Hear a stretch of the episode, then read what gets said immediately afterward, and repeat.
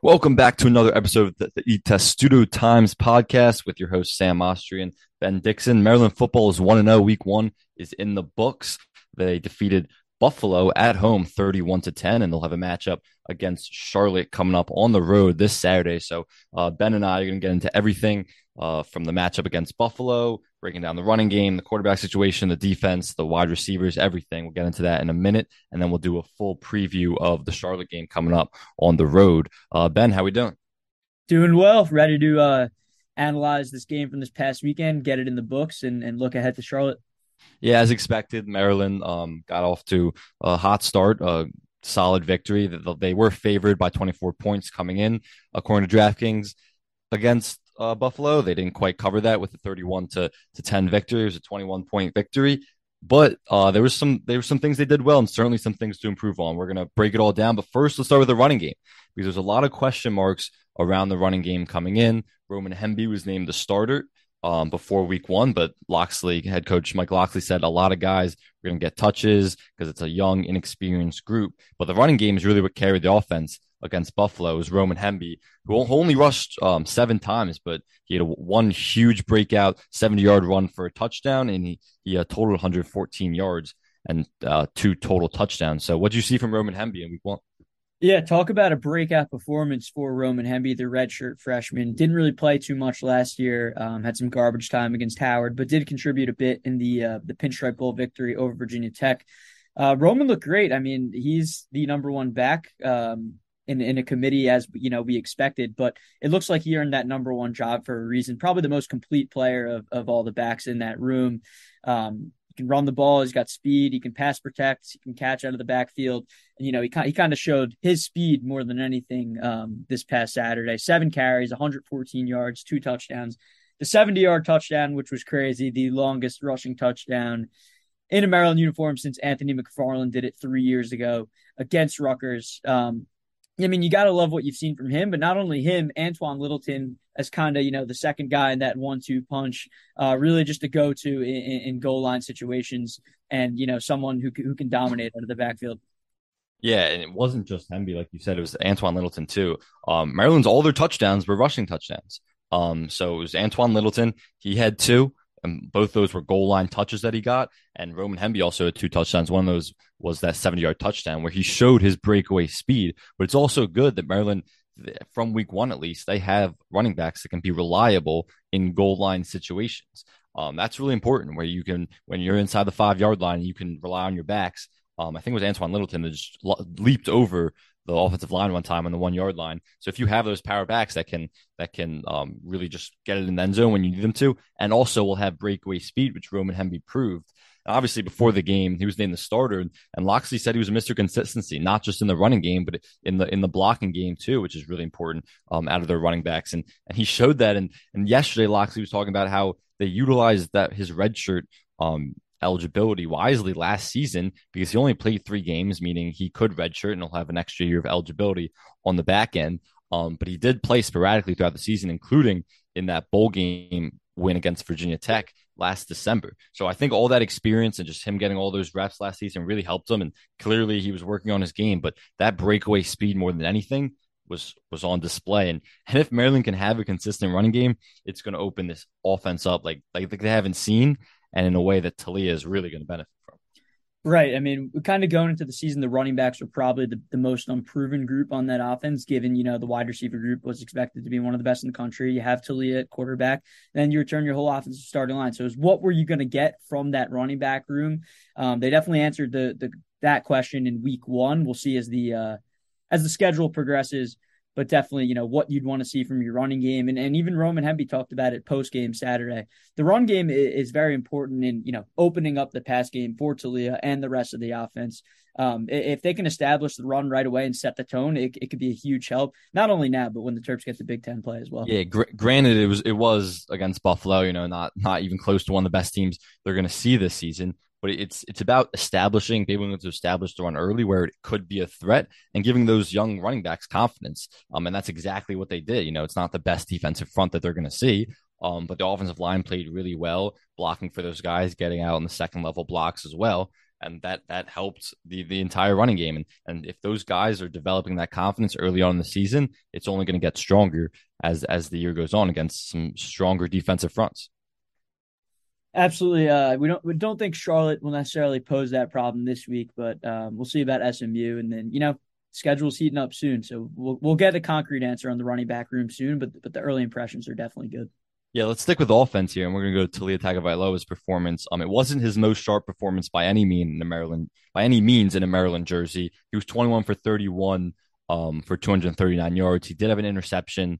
There's a bunch of times where he just he just looked a little off, like he wasn't he wasn't as sharp as we've seen. You know, he's a relatively pretty accurate quarterback. There's a bunch of times he like in the first play of the game, there was or not the first play of the game, but like one of the first drives, there was a deep ball and he usually never underthrows deep balls. You know, he has a cannon on him, and he just underthrew it. I think it, it might have been because he was hit. Um, he took a late hit, and it might have been roughing the passer on that play. It was a different play, but he just underthrew a deep ball. Would have been all the way for a touchdown, like a like sixty plus yard touchdown. I forget exactly, but it was he just he just underthrew him. There was another time Jacob Copeland um was wide open and he just threw it behind him or threw or sailed it over his head. Uh, he was just not not sharp. And then of course the interception he sailed that over the receiver's head too. So it wasn't Taulia's most sharp performance. Um, one thing that Locksley always talks about is when he has one bad play, you don't want to make that two bad plays, three bad plays, which we've seen in the past from him. And that's part of maturing as a quarterback. I don't think we necessarily saw that, but he just wasn't super accurate in week one. He's going to need to play much, not against Charlotte this week, but as Big Ten play heats up, he's going to need to play much better. But what were your impressions just from from Taulia's opening performance? Yeah, I think pretty much the, the, same thing you saw there, Sam. I know you mentioned it in your game story, and it was one of my takeaways as well. That wasn't vintage Taulia Tagovailoa. It wasn't what you know Maryland fans have become accustomed to when he is playing his best. We've obviously seen the ups and downs from him as well. But uh, like you said, that overthrow to Tai Felton in the first quarters is a play that really stood out to me. And then there were just some general, you know, short passes out of the out of the backfield that he missed. Um, some short passes to to wide receivers about you know some five and outs, ten and outs that he just wasn't sharp on. And those are the plays that he's going to need to be, you know, not only 90%, 100% clean on moving forward when the Terps get into the Big Ten play, or realistically, they'll have no chance against these teams. This team will go as far as Taulia Tagovailoa. Um, we've discussed this in depth. Um, I think Maryland fans understand that as well. Um, the team will go as far as he takes them, and, and he needs to, you know, show what he saw in that drive, you know, not only the opening drive, but the drive at the end of the third quarter, going to the fourth quarter that ended in, you know, Antoine Littleton's second touchdown. Um, if he can do that um, consistently in games instead of showing those flashes, Maryland will be fine. And it could just have been a case of uh, first game jitters against Buffalo and kind of, you know, the first game rust as well. And, you know, having Dontay Demus and Jeshaun Jones and Jacob Copeland, Tai Felton, you know, guys that either were hurt last for the majority of last year or are making an impact in this Terps offense for the first time. Um, I think the passing game will be fine, but if he keeps playing like, you know, how he did against Buffalo, which wasn't poor by any means, but it was, you know, average and he was making a lot of mistakes, it'll come back to hurt the Terps later in the year. Yeah, and that's the big thing. It's consistency from him. I mean, we the expectation is really high for Taulia for a reason. It's because he's that talented. It's because he's that gifted, and he's displayed that week over week throughout his Maryland career so far. So it's really just putting those consistent performances together. Of course, it's limiting the turnovers, making better decisions, which I think that's something he's improved on. But you know, that's there's no like no one's hitting the panic button right now because he he missed a few balls. You know, um, he really like it's just about being more consistent as the year goes on and, and being more accurate and that's what that's what week one is is for you know you're gonna you haven't played against real competition other than your own team in months. So that's what that week is for. And I guess this next week too coming up is to kind of just get that rhythm back in real live game situations with your receivers. And so there's no reason to be worried necessarily. Um, but it certainly wasn't his sharpest performance, but we certainly expect him to improve as the year goes on. Yeah, I, I would definitely say no reason to be worried right now. Um, whatever he does against Charlotte, probably no reason to be worried about there as well. Um, I think SMU is probably the first legitimate test, and then obviously, you know, it, they're all tune-ups for the Michigan game. He can't be making those mistakes against Michigan, or there'll be the, the sixty-five to nothing losses that we've seen in the past from Maryland. Yeah, no, because there he he had one turn, only one interception against Buffalo. But if he's playing a defense like like Michigan, like he's going to see down the road that he could have easily had three turnovers in that game with some of the balls he was throwing. Um, so yeah, he he can't put that performance up against some of those better teams in the country. But you mentioned the part of it is is with the wide receiving crew. Um, you know, he's thrown a, hundreds of balls to Dontay Demus and Jeshaun Jones, but those guys haven't been on a real field in a while. They both had season-ending knee injuries last season. It was great to see them back, and they they were targeted early, both of them in that first quarter. But you know, it's building those reps back, even though they're familiar with each other. They say they don't miss a beat. It's still building those reps back. Um, like a guy like Jacob Copeland, who's a transfer. Obviously, they've thrown a lot throughout the offseason and in preseason in, in or not preseason, but uh, preseason camp, I guess. But it's still developing those in-game reps, which is just different. That can't be played out in practice situations. So that's part of it too. Uh, just getting on the same page with his elite receivers. But let's talk about Jeshaun Jones and um, Dontay Demus for a second. Jeshaun Jones was targeted five times. He had four receptions for 70 yards. Dontay Demus was targeted five times and he had three receptions for 23 yards. Um, what do you see from those guys to be back out there? They had both hadn't played in not quite a year, but almost a year. They had season-ending knee injuries last season, especially Dontay Demus, who miraculously came back this early when no one thought he would be ready to go from the start of the season with a with an ACL injury. What do you see from those from those two guys? Yeah, I, th- I think the obvious um, topic here is to start with Jeshaun Jones, who who really was just excellent. Uh, didn't even look like he'd be injured once, let alone twice. You know, um, he was as smooth as can be. You know, rebuild that connection with Taulia almost instantly. Um, even though you know Rakim Jarrett had the the 110 receiving yards, uh, you can argue that Jeshaun was was the best receiver out there on Saturday. Um, he was just just looked like he, he, didn't skip a beat to be honest. Um, very impressed with you know his athleticism, his movement, and everything coming off the injury um, looks looked completely healthy out there and looked like you know could be maybe the more most consistent receiver in this Terps offense. And then on the flip side of that, you know Dontay Demus um, only three receptions for 23 yards, um, long longest reception of 11 yards. Wasn't much of a factor in in Saturday's offense, kind of you know. But I think the the biggest takeaway from that was that he was out there on the first play again, like you mentioned. It, it was basically a miracle that he was out here for Week One.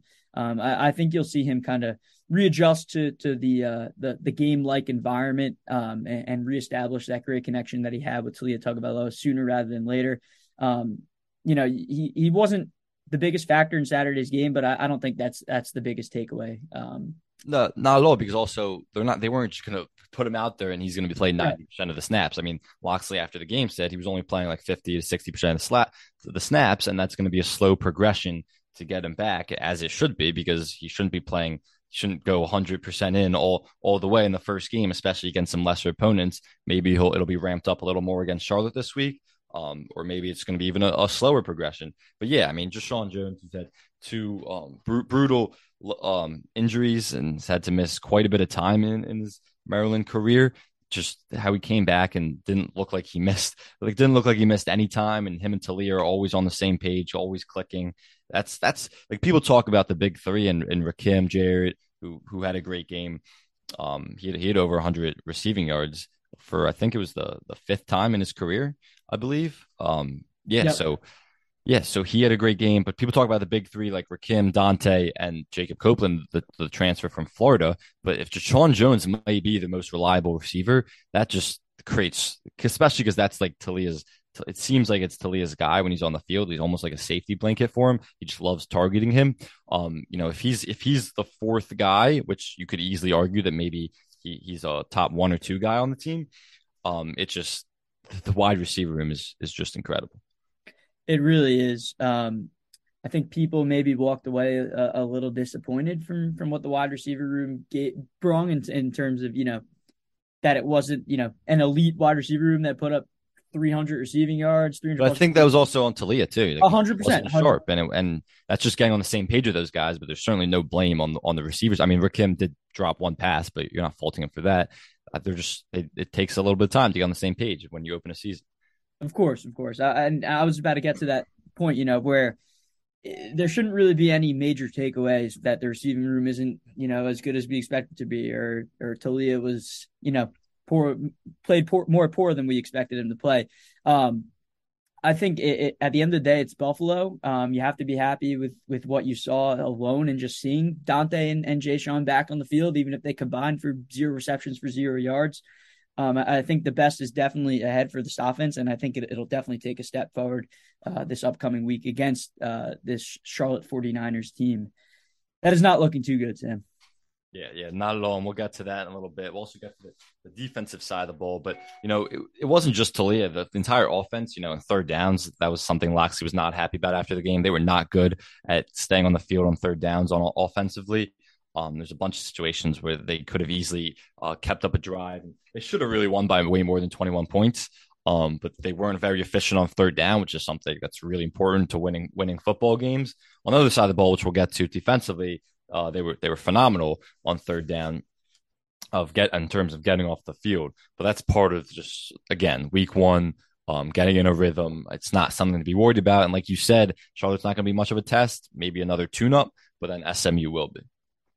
Absolutely. And then, all right, so let's get to the defensive side of the ball. Um, I think the, they they played well. I mean, the defense was like you know it's usually the offense that's getting all the praise with this team, but the defense put a put a more complete game together than the offense did. Um, they were they were really good. Like I said, getting off of third downs. Uh, Jakorian Bennett. I mean, he he had six pass breakups. Correct, right? Five or six? I think five, but five pass five pass breakups in the week one against um, Buffalo when last season he had 16 the entire season, which led all po- Power Five um, cornerbacks, and he had he had five in in week in week one. So I mean, he is just phenomenal in coverage. He did drop um, an easy interception that easily could have been probably a pick six, and that's something he's talked about all offseason of he's trying to improve on. He wants to make those those those pass breakups into interceptions and get those turn, turnovers for himself, but also that really helps helps the team as a whole. But you know, in coverage, he's phenomenal. The defensive front did a great job of getting to the quarterback, moving that pocket back, putting pressure on him, making him um, kind of make difficult situa- difficult decisions uh, so the defense put together a complete game, and and maybe it's it, it's I guess it's an encouraging sign. Again, not the best offense they're going to face, not even close. But what were your takeaways from the defense? I think, like you mentioned, um, Jakorian Bennett it has a chance to really have a special year and put himself in a place where he's going to be a, a bona fide NFL draft pick uh, this upcoming spring.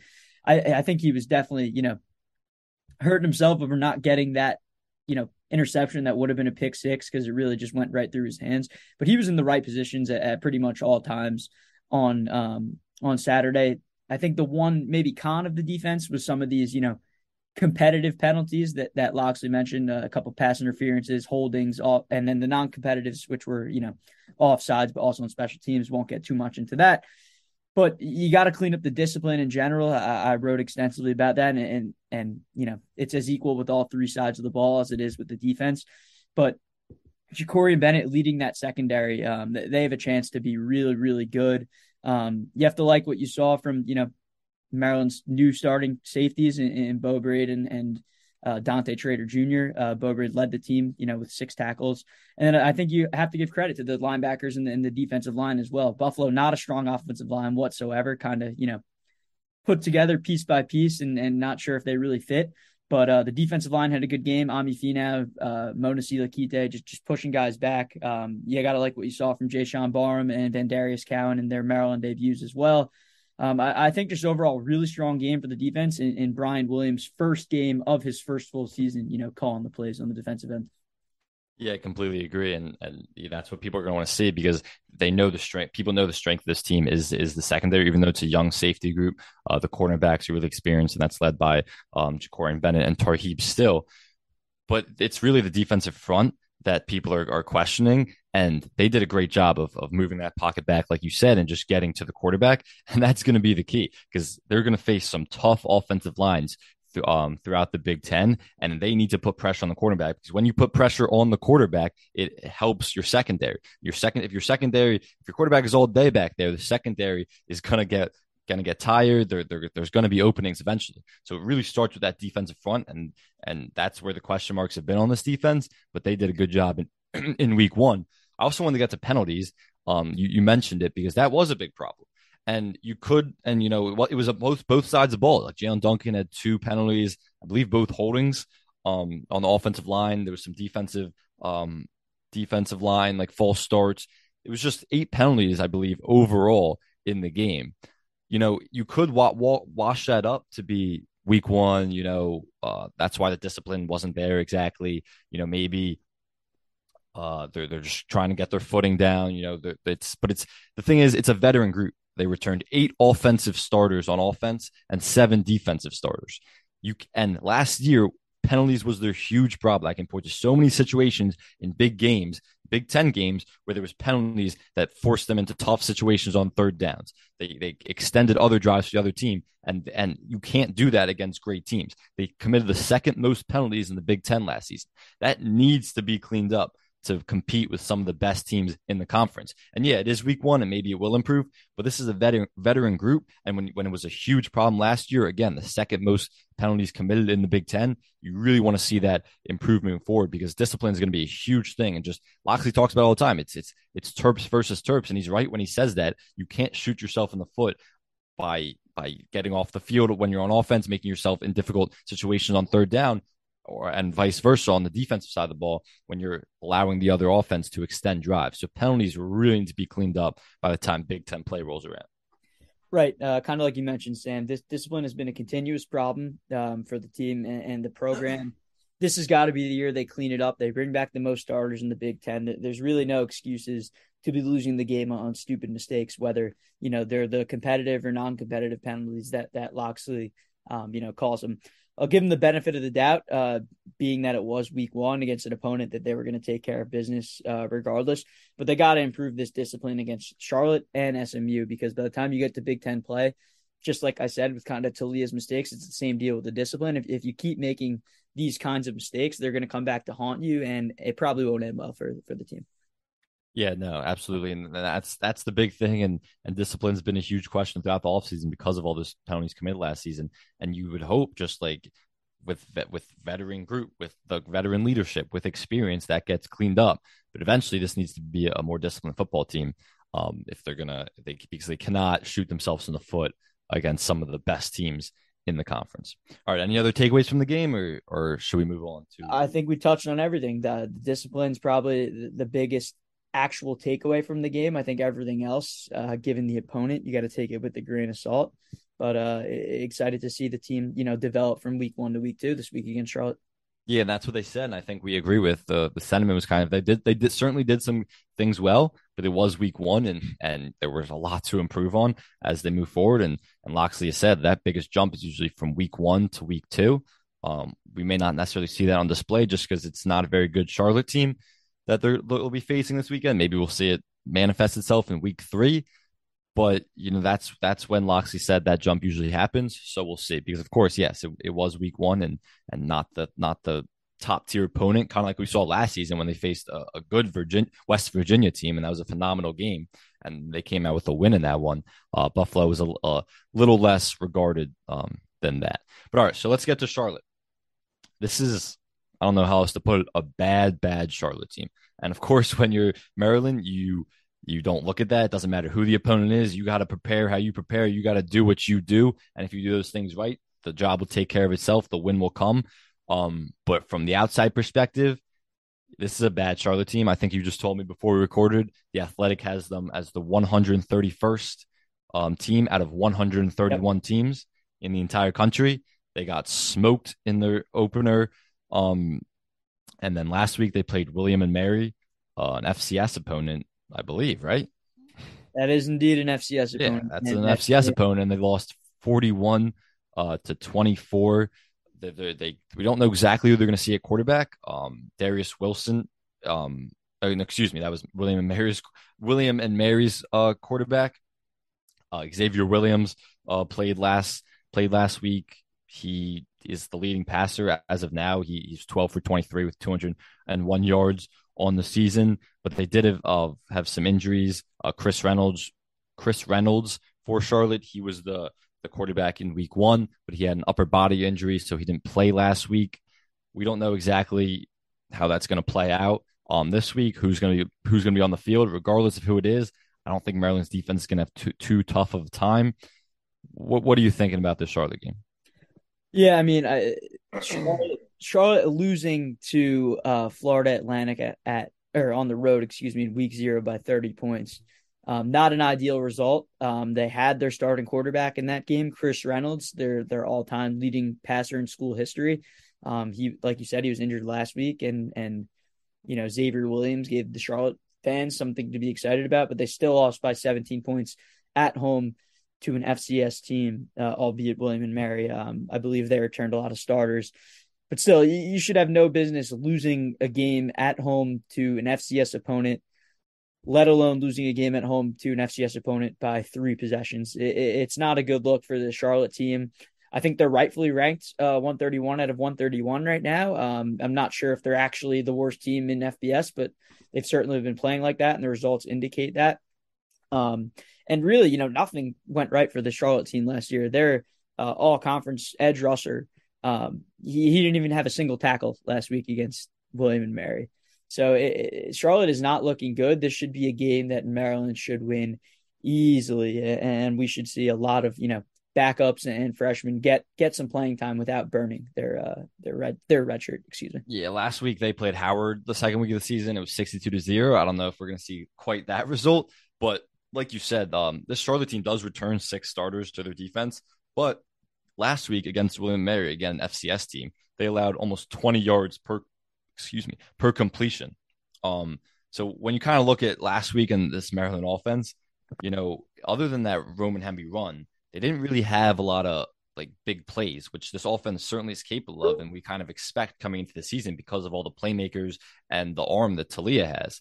Um, you know, there was that one underthrown ball that we talked about that Taulia thrown, which could have been a big play. I think we're going to see a lot more big plays, at least them try to go over the top a lot more because this Charlotte secondary is bad and and they're going to have a lot of chances to make some of these big plays. I agree with you that there's going to be a lot of backups playing by the by the second half. By the time the fourth quarter ro- rolls around, um, I don't think Charlotte has much of a chance. The line, according to DraftKings Sportsbook, is 27 and a half, which is really really low in my opinion.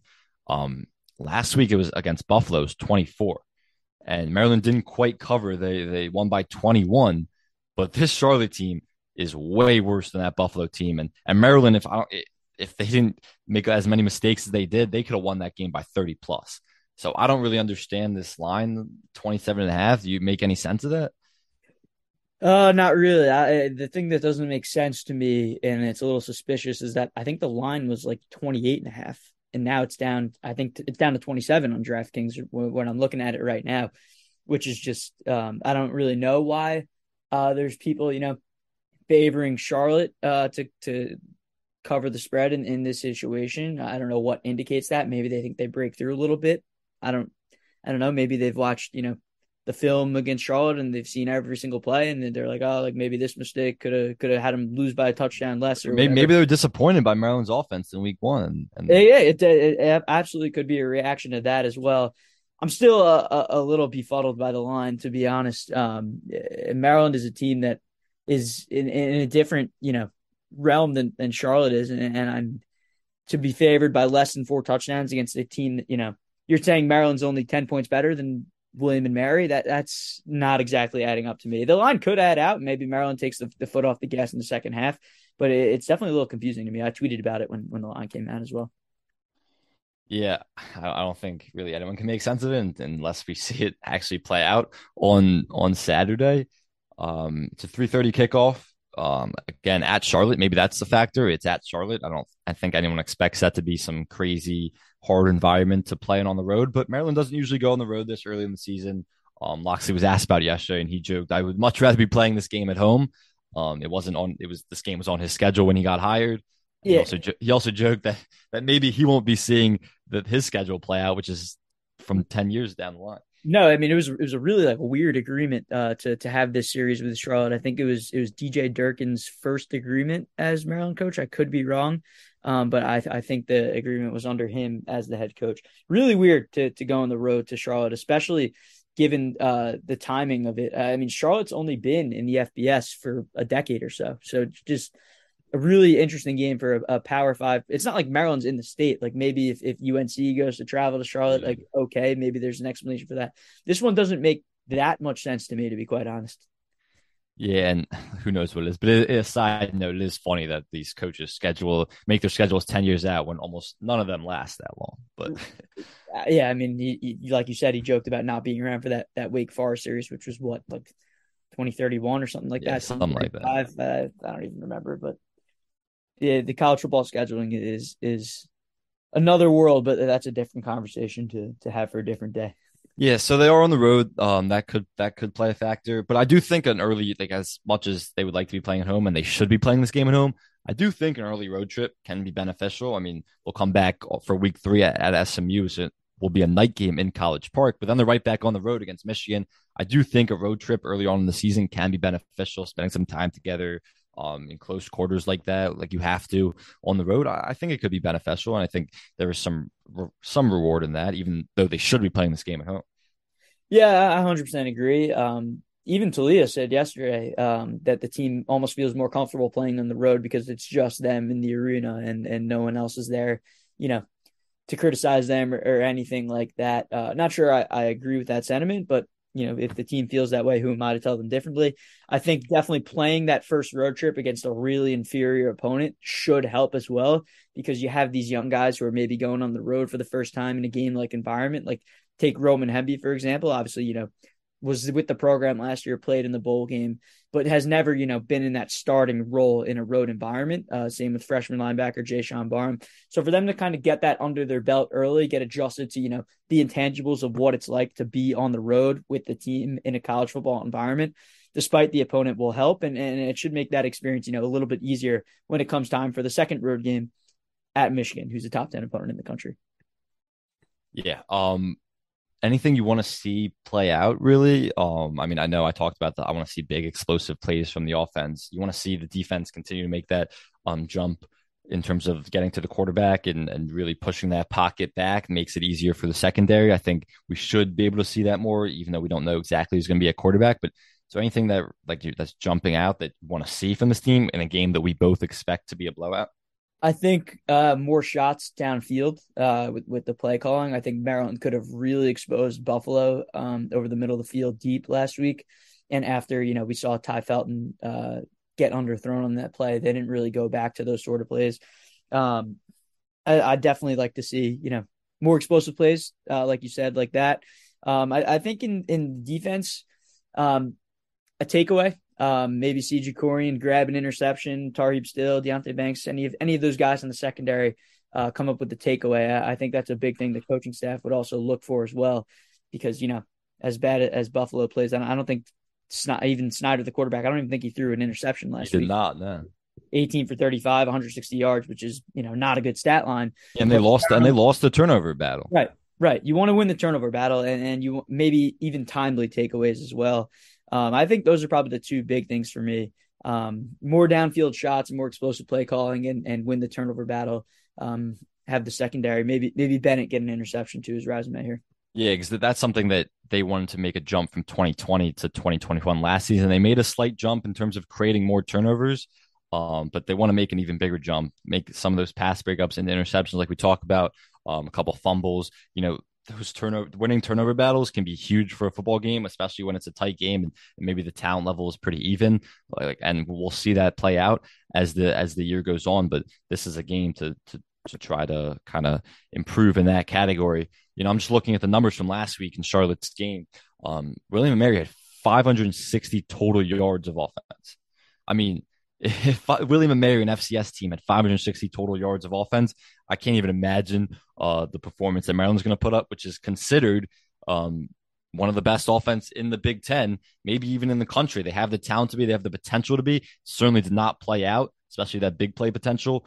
Um, did not play out in Week One against Buffalo, but this offense still can be a prolific offense. And if William and Mary put up 560 yards of total offense against Charlotte, I expect Maryland to put up at least five 500 plus, probably more. So I think we're going to see a huge numbers day from Taulia and a lot of those uh, wide receivers too. I agree. Um, I think if you're in Maryland, you almost the offense has to explode in this game. Um, just just from like an, it doesn't have to, but from an excitement standpoint, you look what William and Mary did. You should be, you know, doing one and a half times of what they did um, against Charlotte, and you know, it, it's it's a you want to kind of explode this game too because SMU, we know the explosive offense they have uh, coming in next week to College Park. You got to be able to score with them and, and what could very well be a shootout. So th- this week could be a good trial run for that. All right, so let's get to the score predictions. Um, you want to go first? Sure, I will go first. Uh, let's just read these lines right now as of 12:45 p.m. Wednesday. DraftKings Sportsbook. Maryland's minus 27. The over under is 66. Maryland's also minus 5,000 on the money line, which is uh, a little bit crazy there. Don't advise taking that. Um, but I like Maryland to cover the 27 point spread. I think Maryland wins this game by five touchdowns. I think Maryland wins by 35, maybe 34. Maybe we get a, uh, I don't know, blocked extra pointers or some some sort of weird scoring uh thing in there. I'm gonna go Maryland, like Florida State. Yeah, something like that. Something like that. We'll go Maryland. Uh, we'll go Maryland 56, Charlotte 21. Okay, so you have the over hitting too. You said it was 66, right?